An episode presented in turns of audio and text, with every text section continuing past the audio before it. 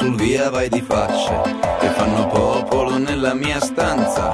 Mi sento solo, che è una bellezza, quasi una vetta della mia via. Da tronco cavo, da nido senza sonno, viene non viene, chiede di me. Da pianto perso, che piange altrove, viene non viene, lui chiede di me. E a me dice dottore che scimmie così verdi nei sogni del paese lui non ne ha viste mai. Genio peloso, demone del tardi, che mi assecondi e dopo un po' mi perdi. Portami adesso al castello Corsaro, dove il pianista ha un regalo perché suona la rumba di donna Consuelo, lei scende le scale, consola me. Le faccio posto sul mio tappeto, che è più leggero da quando tu ti sei nascosta in fondo un segreto ed hai deciso che non voli più, non voli più, non voli più. Ma me dice il dottore che scimmie così verdi nei sogni del paese lui non ne ha viste mai. Genio peloso, demone del tardi, che mi somigli finché non mi guardi. Portami adesso l'odore del ferro, del rosmarino e del caucciù tutto il tuo cielo a che cosa mi serve se poi non riesco a tornare giù? E ancora scalcio per il mio gusto, in fondo il posto mi sembra adatto alla mia guerra, alla mia fame. Sono venuto per disturbare, me lo dice il dottore, che scimmie così verdi nei sogni del paese. Lui non ne ha viste mai, non ne ha viste mai, non ne ha viste mai, non ne ha viste mai, non ne ha viste mai.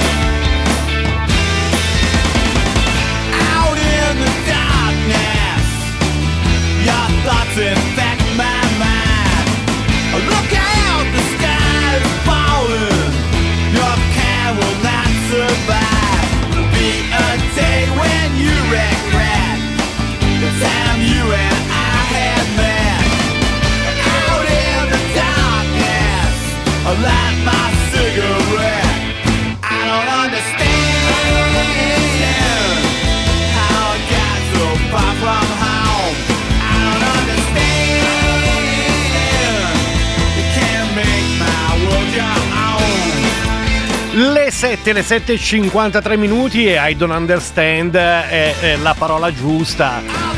Non capisco, non so chi sono, dove sono, cosa faccio, ogni tanto deve succedere e oggi è il giorno in cui è successo. Oggi è il tradizionale giorno in cui non mi è suonata la sveglia e giungo trafelato al microfono con un bollettino medico che recita profondo stato di narcosi. Aiuto, devo fare qualcosa. Proviamo con il pizzicotto. Aia! Ora il bollettino medico recita parziale stato di veglia generato artificialmente mediante pizzicotto.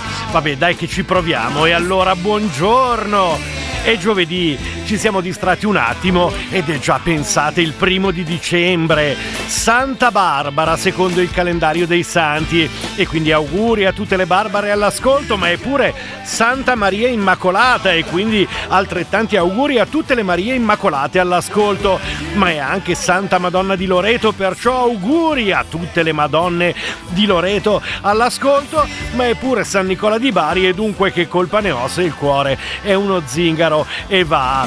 Noto, noto che c'è una grandissima concorrenza tra i santi per guadagnarsi un posto in calendario e attenzione perché oggi l'affollamento aumenta perché pensate, s'affaccia pure Santa Giorgia. Ebbene sì, una meravigliosa, meravigliosa pagina agiografica di vite dei santi vergata niente meno che dal quotidiano libero che ci propone uno squarcio di vita terrena di Santa Giorgia della Garbatella e dunque alziamoci in piedi e leggiamo, magari mettiamo anche un sottofondo più adatto per eh, leggere di Santa Giorgia della Garbatella. Giorgia la prima della classe, il ricordo dell'Istituto Vespucci, scrive l'agiografo di Libero Antonio Rapisarda.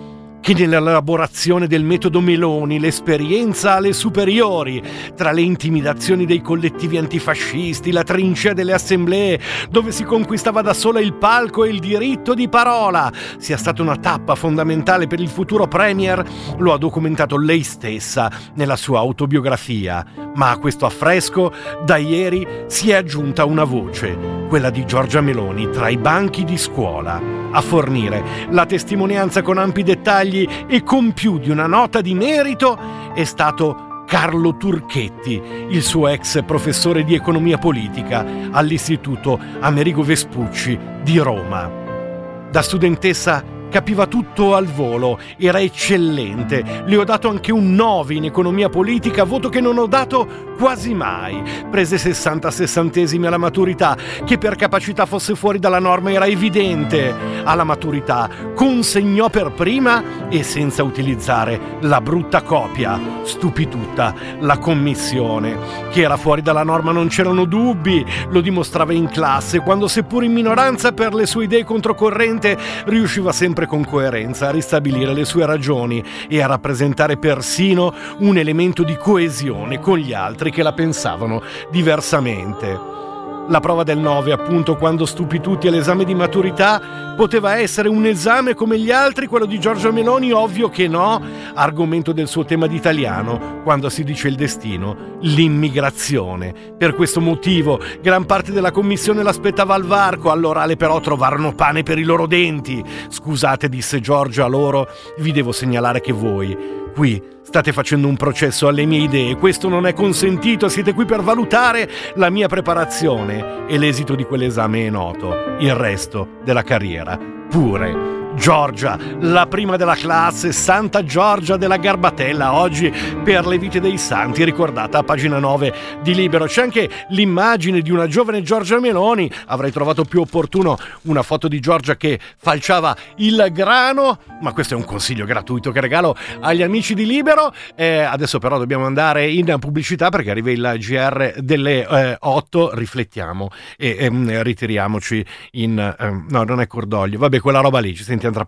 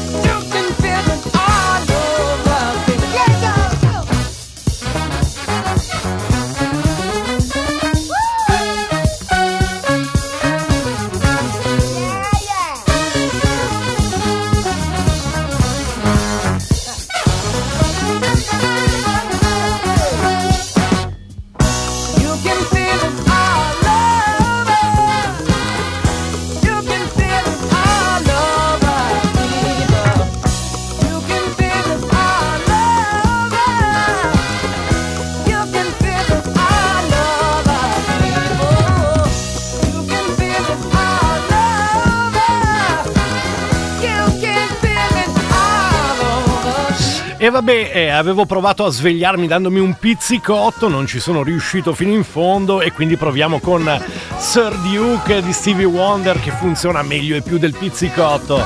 Le 8 e 7 minuti, rieccoci qua con la seconda parte del Demone del Tardi, dopo aver dedicato quasi interamente la prima alla lettura di una pagina importante delle vite dei santi, Santa Giorgia dalla Garbatella, oggi eh, immortalata eh, nel modo migliore a pagina 8 del eh, quotidiano Libero.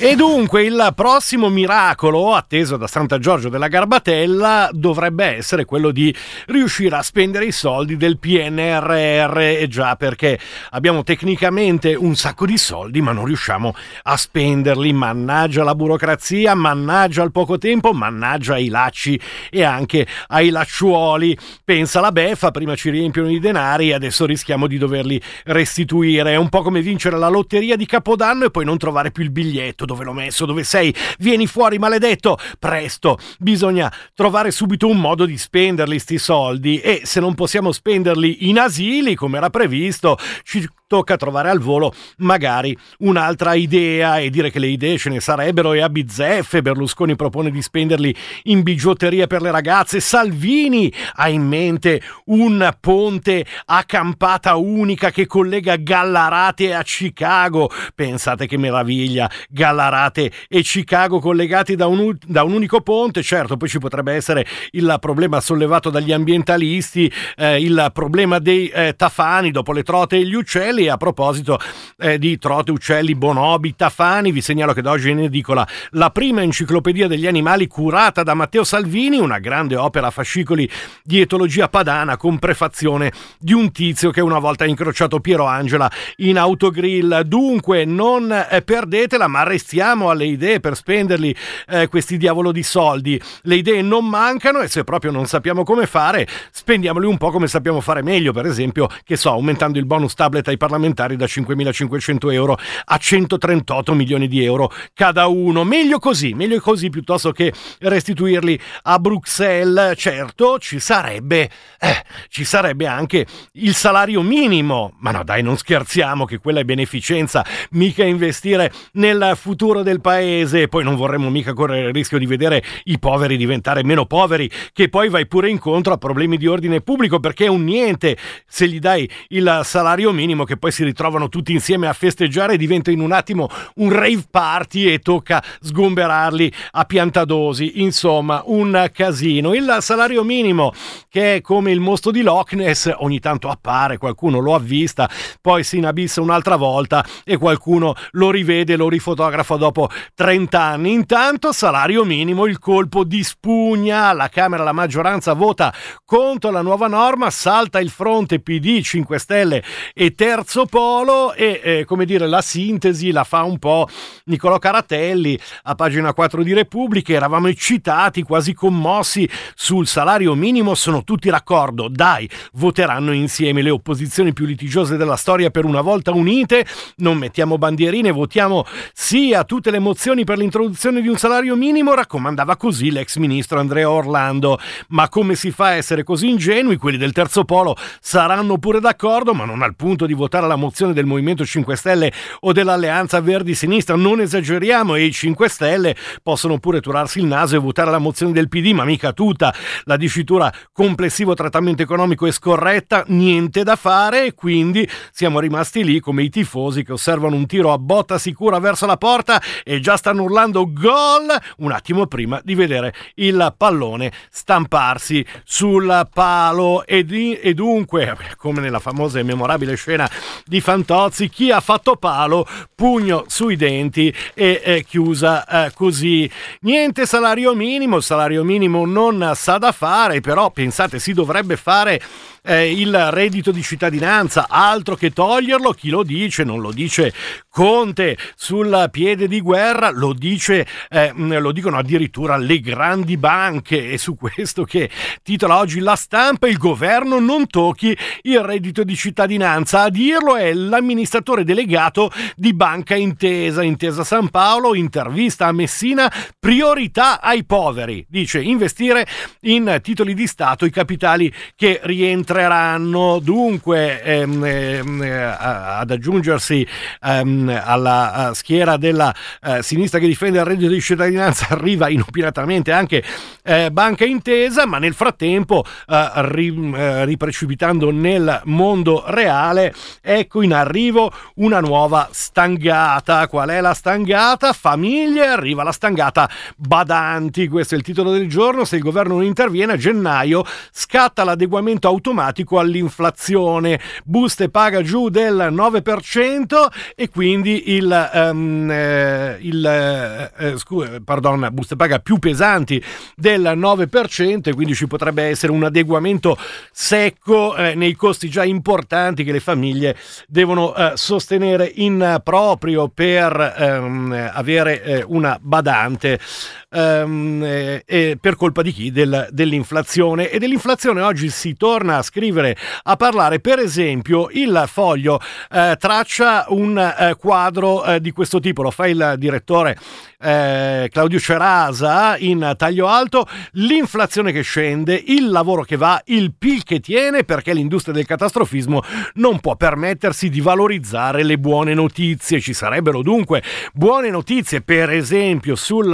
ehm, eh, piano dell'inflazione, lo conferma anche il Sole 24 Ore, prezzi dell'Eurozona in frenata, primo rallentamento per i paesi europei dopo 17 mesi di rialzi, in novembre l'inflazione è scesa a quota 10 10% e viva dal 10,6 di ottobre. Insomma, sembrerebbe che l'inflazione stia scendendo, invece però se torniamo sulle colonne della stampa, a pagina 3, accanto all'intervista all'amministratore delegato di Banca Intesa, che cosa scopriamo? Scopriamo l'anomalia italiana, inflazione giù ovunque, ma da noi, eccolo qua, non scende a novembre, l'indice dei prezzi al consumo si conferma più 11,8 8, intanto la media dell'Eurozona appunto come abbiamo visto arretra dal 10,6 al 10% e noi invece primeggiamo primi della classe come Giorgia ai tempi della maturità all'11,8. Altro miracolo ehm, di Santa Giorgia della Garbatella però è stato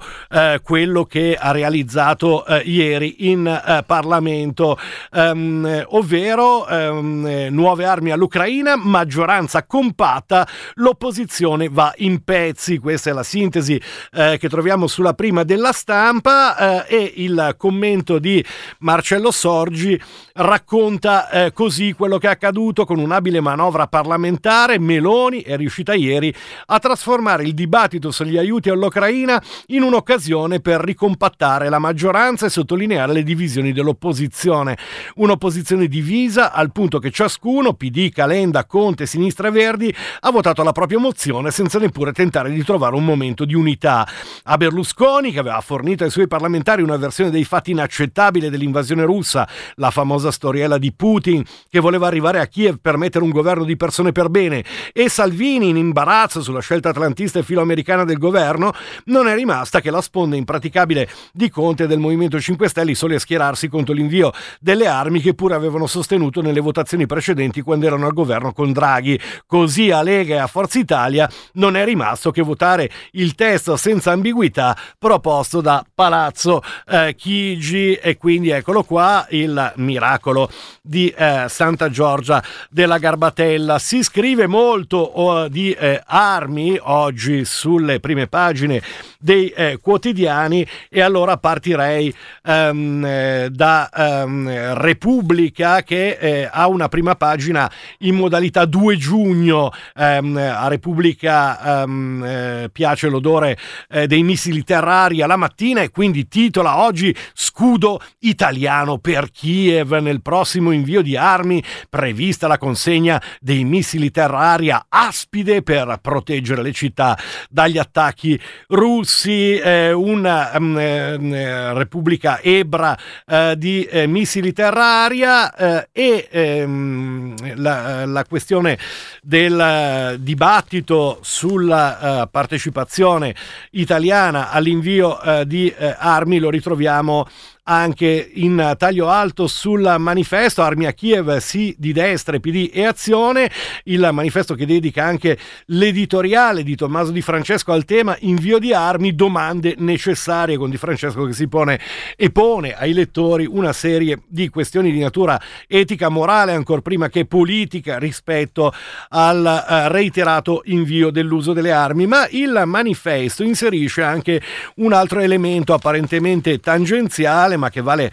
eh, la pena di segnalare perché riconnette eh, l'invio di armi a quanto sta succedendo in Iran. Caccia a quei pallini made in Italy le cartucce usate in piazza in Iran. Ne scrive Alessandro De Pascale a pagina 10 del manifesto. Già un mese dopo l'inizio delle proteste in Iran contro il regime delle, degli Ayatollah, cominciato il 13 settembre, le organizzazioni per i diritti umani diffusero le prime foto dei manifestanti colpiti con pallottole da caccia, una di queste rilanciata eh, sui social ehm, dal eh, inviato in Turchia di Radio Radicale, mostrava la schiena di una ragazza che manifestava nell'est dell'Iran colpita da 550 pallini di proiettile di un fucile da caccia.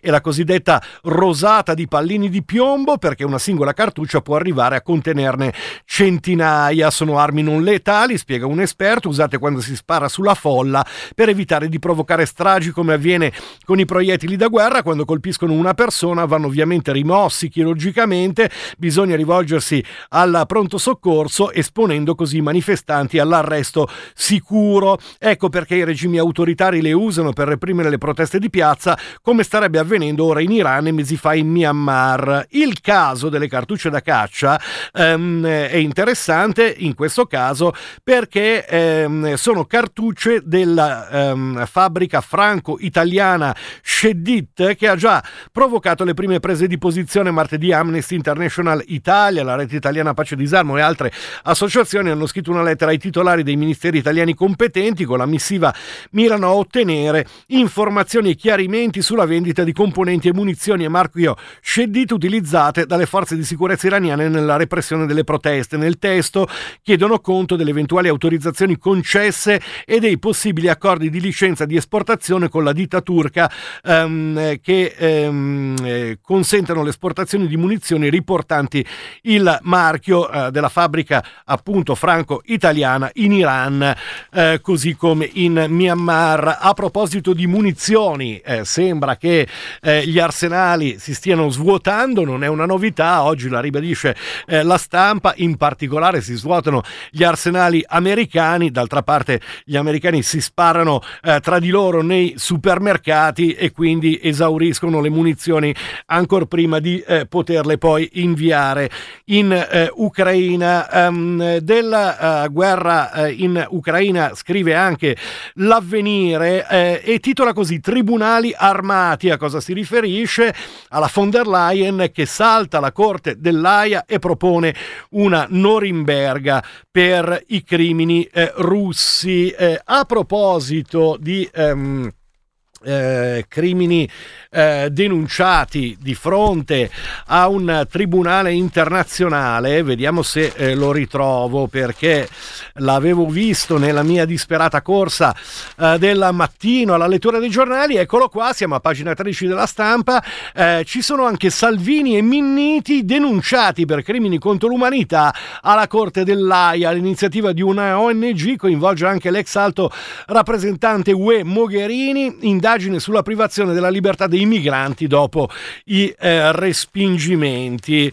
Um, eh, andiamo a vedere qualche eh, altra notizia che troviamo sulle eh, prime pagine eh, di eh, oggi. Il Fatto Quotidiano, per esempio, um, ci riporta alla manovra economica, 740 milioni tolti ai poveri per darli agli evasori, Italia sottosopra, i risparmi sul reddito di cittadinanza, scrive il fatto coprono i costi del eh, condono. Il Fatto Quotidiano ehm, mette in prima pagina anche la Juventus eh, con il versante ehm, eh, Cristiano Ronaldo e eh, le eh, famose eh, paghe ufficialmente ehm, abbassate durante il Covid, ma poi risarcite in forma occulta. Ma a proposito di Juventus, oggi i titoli principali sono quelli che rievocano Calciopoli, più che una rivocazione giornalistica è l'esito di una delle intercettazioni che oggi fanno molto clamore, Juve le telefonate dopo le plusvalenze, siamo sulle eh, pagine del eh, Corriere della Sera, Simona Lorenzetti e Massimo Nerozzi. Ne scrivono tanto la Consob la supercazzoliamo, diceva così a un collega, il direttore finanziario della Juve Stefano Cerrato, parlando dello scambio con il Marsiglia Tonghia a che valse una plusvalenza di 8 milioni. L'intercettazione del 15 ottobre 2021 e l'ispezione dell'organo di vigilanza avviata tre mesi prima era ormai alle battute finale, ma era stato l'innesco per la richiesta di intercettazioni. Tema della verifica sono le presunte plusvalenze sui giocatori e in quei mesi si scatena un giro di telefonate nei quali i dirigenti parlano a ruota libera di quanto sta accadendo e studiano manovre difensive per uscire indenni da quella verifica. Ignari che dal 14 luglio in ascolto c'è la Guardia di Finanza e dalle telefonate intercettate che emergerebbe come la Juve speri di arginare la Consob o meglio di supercazzolare gli ispettori. Espressione naturalmente di eh, derivazione amici miei che usa Cerrato dopo aver parlato dell'affair Arthur Pianic con il suo predecessore Stefano Bertola, capo dell'area business, solleva la cornetta per fare la stessa cosa con Roberto Grossi, revisore di Ernest Young, per dirgli di aver preparato la relazione. Penso che però sarebbe opportuno dargli alla Consob un riferimento più o meno di principio contabile o di qualche cosa, cioè io posso supercazzolarli in modo più raffinato invece, invece di dire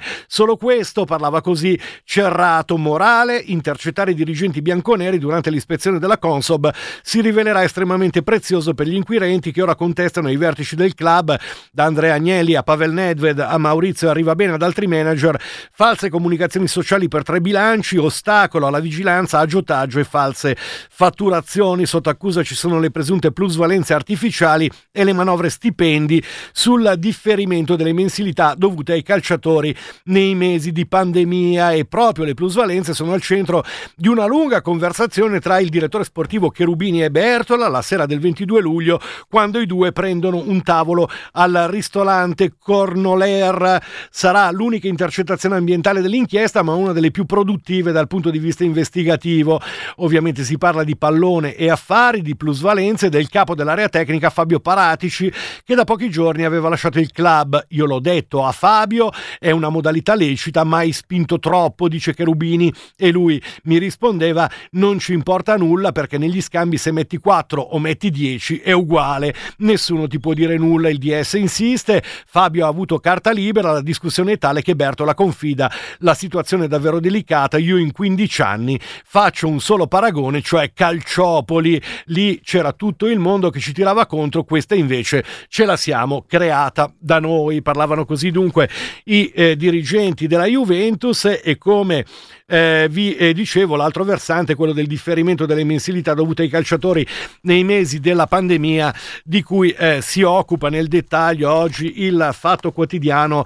A pagina 10 e a pagina 11, CR7, il gioco delle tre carte e i 19 milioni indichiarabili, l'accordo per riavere la cifra compare in tre scritture private, una voce impossibile da mettere in bilancio. Se volete entrare nel eh, dettaglio eh, vi eh, rimando alla eh, lettura appunto del eh, fatto quotidiano perché ehm, noi non siamo a corto di eh, munizioni ma siamo come sempre un po' a corto di tempo e allora andiamo a vedere qualche altra prima pagina dei eh, quotidiani in eh, chiusura. Per l'enogastronomia c'è la ricetta di Berlusconi sulla prima pagina del giornale, una ricetta fatta di pensioni eh, e tasse. Il Cavaliere chiede uno sforzo al governo, meno imposte per i neoassunti e alzare gli assegni minimi. Ma ehm, a proposito di eh, frizioni all'interno di una maggioranza eh, compattissima, anche grazie allo sgretolamento quotidiano del fronte delle opposizioni. Beh, andiamo a vedere un paio di cose che racconta il foglio oggi sulla prima pagina. Tornando al PNRR c'è un confronto in atto tra Fitto e Giorgetti. Fitto versus Giorgetti sul PNRR decide Raffaele, così Meloni esautora il MEF e la mossa preoccupa Bruxelles. All'inizio scrive il, foto, il foglio è stata più una questione di forme pare, le regole minime della cortesia calpestate in nome della segretezza, insomma il mezzo scippo di prerogative prerogative, Giancarlo Giorgetti l'ha scoperto direttamente in CDM a cose fatte, era l'11 novembre nel decreto sul riordino dei ministeri Giorgia Meloni inserì un articolo un po' sibillino in cui di fatto si stabiliva che il servizio centrale per il PNRR opera a supporto delle funzioni e delle attività attribuite all'autorità politica delegata e così la cabina di regia del recovery almeno formalmente veniva ricondotta sotto la supervisione di Raffaele Fitto, ma c'è conflitto di competenze anche anche su un altro fronte, Urso prova a soffiare l'energia a Pichetto Frattini il governo bisticcia. Il primo assalto, scrive sempre il foglio, c'è stato all'inizio del mese quando Adolfo D'Urso, Urso, d'accordo con Palazzo Chigi, ha provato a riportare le deleghe dell'energia sotto il suo ministero in via Veneto, ma in quell'occasione il forzista Gilberto Picchetto Fratin, titolare dell'ambiente, ha tenuto duro. Restano a me il veicolo, era il decreto ministeri, quello che ha segnato le competenze ai vari dicasteri il primo round si è consumato in quell'occasione, solo che Urso, fedelissimo della Meloni, sembra che non si sia rassegnato e vorrebbe provare ad avvocare a sé le competenze in maniera di autorizzazioni legate ai temi energetici, sia quando c'è da sbloccare un'opera, sia quando un'impresa si trova davanti a pratiche incagliate. Questa volta all'ex Mise stavano pensando a un emendamento da presentare con la, C- con la um, ehm, DL Ministeri. Pichetto però se ne è accorto, vanno rispettati gli accordi elettorali fa sapere al foglio. Poi naturalmente c'è il caso Salvini che evoca a sé qualunque tipo di eh, competenza eh, riguardi i ministeri tutti. Andiamo sulla prima di domani che torna sulle eh, querele nei confronti dei giornali della Premier Meloni. Il Parlamento insabbia le querele per diffamazione contro Meloni, scrive domani, ma c'è anche un fondo di prima pagina ehm, eh, firmato dall'economista Emanuele Felice. La transizione ecologica un privilegio per i più ricchi, è un fondo che si riferisce alle contraddizioni eh, applicative della ehm, transizione ecologica rispetto alla condizione materiale delle persone e scrive la soluzione sarebbe un piano di investimenti che affidi la transizione energetica alla regia pubblica e parta dalle abitazioni che si trovano nelle fasce energetiche più basse, un piano sistematico volto al benessere dei cittadini e dell'ambiente che vada innanzitutto a favore di chi ne ha più bisogno, qualcosa di analogo per ambizione e funzionamento al piano in a casa lanciato da Fanfani negli anni 50, attività che sebbene impostate hanno un moltiplicatore elevato che ne ripaga in buona parte i costi, una scommessa non facile, certo, date le condizioni dell'amministrazione pubblica e delle leggi in Italia, ma a cosa deve servire la politica se non ad affrontare queste sfide? Siamo già drammaticamente in chiusura e quindi cito la prima del messaggero, lavoro il piano per gli under 36, manovra potenziata alla decontribuzione per spingere le assunzioni agevolate dei giovani. La Gazzetta dello Sport titola Ale Juve, Ferrero chiama Del Piero come vicepresidente, naturalmente i risultati dei mondiali con l'Argentina che si qualifica nonostante Messi sbagli il rigore. E poi eh, non ce l'ho fatta a leggerla, ehm, la cito solamente, eh, la mh, vicenda molto triste del eh, ragazzo atteso a casa per festeggiare la sua laurea, ma quella laurea non c'era, eh, se l'era ehm, inventata per essere all'altezza delle aspettative e eh, ha deciso invece di lanciarsi contro un albero schiantandosi con l'automobile. Oggi il Corriere della Sera intervista il papà eh, del, ehm, tre, del 26enne che si è eh, suicidato, mio figlio vittima delle aspettative, non l'ho eh, capito, eh, un, um, un, dramma che ehm, rimanda a un ehm, libro bellissimo come L'impostore di Emanuele Carrere che racconta proprio